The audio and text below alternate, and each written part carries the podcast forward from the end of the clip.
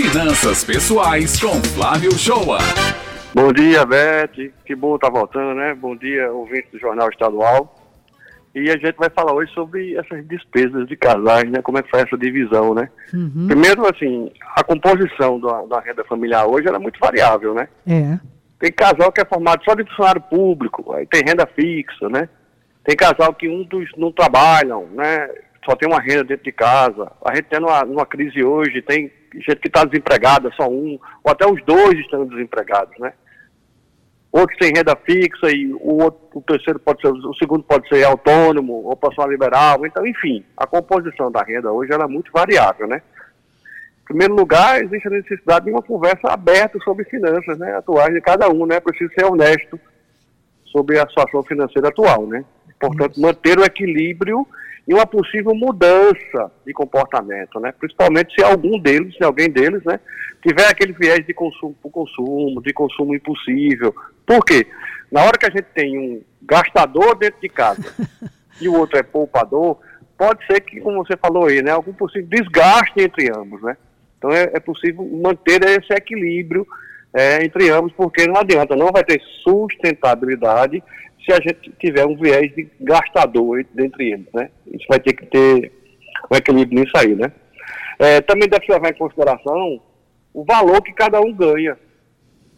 Eu posso ter uma proporcionalidade na divisão das despesas, que eu acho que é a metodologia mais usual, mais ideal, né? Quais são as despesas comuns da casa? É, o que é que vai ser comum da casa? E também ainda vai continuar tendo despesas individuais. Alguém pode estar estudando, se tiver mais de um privilégio, tiver mais um carro dentro de casa, vai ser a gasolina de cada um. É, um financiamento de um carro que antes do casamento, ou foi feito durante o casamento, também uma, uma despesa mais individual, se tiver dois carros. É, cuidados pessoais, principalmente das mulheres, né? Tem a questão dos cuidados pessoais mensais, são despesas mensais pessoais, né? Então a dinâmica da divisão entre o casal, ele deve sair através de um consenso. E para mim, a divisão proporcional é a mais justa, né? E assim, o mecanismo, como é que se faz isso? Eu já peguei lá no escritório alguns exemplos que eu posso dar aqui.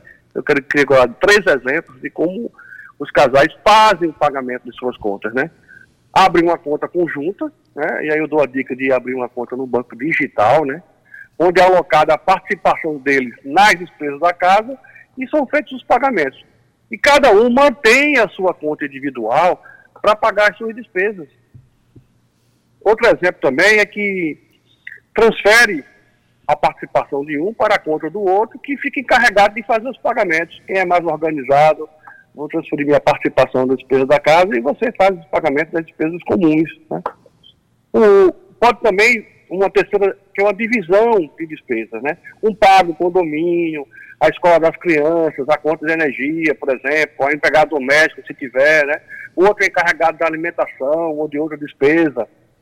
É importante a gente levar em consideração que a partir do casal formado, não existe uma, uma divisão assim, que seja perfeita, né? que seja uhum. exata.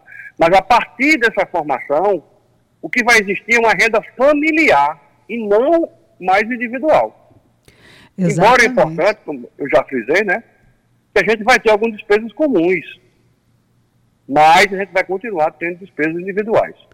E assim, né, Flávio, trabalhar na parceria, né, manter a transparência, como você disse, é preciso que cada um saiba quanto cada um ganha, né, para ter essa proporcionalidade, saber com quanto cada um pode é, contribuir para as despesas perfeito. totais. Perfeito, não é? perfeito.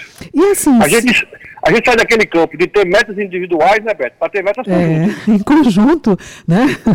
e pronto. E se você tiver metas para atingir é, daqui a alguns anos, sonhos em comum, por exemplo, é, via fazer uma viagem no futuro ou comprar Isso, alguma coisa no futuro de uso comum. Isso ajuda até a controlar mais os gastos, né? Exato. Outro dia eu estava atendendo, Beto, uma profissional liberal da área médica, que também é professora universitária, é, que tinha uma meta pessoal de terminar seu doutorado. E quando ela terminasse o doutorado, que seria uma meta individual, o salário como professor iria ter um aumento relevante. Daí a renda familiar seria elevada, né? A linha é de realizar os sonhos, objetivos e metas de forma conjunta. Embora seja um alcance individual, mas que vai beneficiar a família. A gente vai sair daquela coisa de ter meta pessoal, de ter objetivo pessoal, para para a gente ter uma meta conjunta da família. No caso de uma, professora, de uma médica dessa, ela vai ter uma renda maior, então a família vai gozar de mais renda depois que ela atingir esse doutorado, né? Então, assim, é sair dessa meta individual para a meta conjunta, Beth. E olha, eu não me canso de lembrar nunca, né? Porque eu aprendi com você que fazer o orçamento, ter aquele controle, inclusive sempre tendo uma reserva, porque como você disse, um dos dois pode às vezes enfrentar uma situação de desemprego, é algo inesperado, e se tiver aquela reserva, já passa por aquele Perfeito. por essa situação um pouco mais confortável, digamos assim. Isso. E a questão do desemprego é uma coisa comum hoje em dia, né? Infelizmente. Embora a gente tenha crescendo no número de criação de vagas de emprego, mas a gente tem um país com 12 milhões de desempregados, né? Então é uma situação comum hoje, né? Quem tem reserva está escapando. Quem não tem reserva está passando uma certa dificuldade.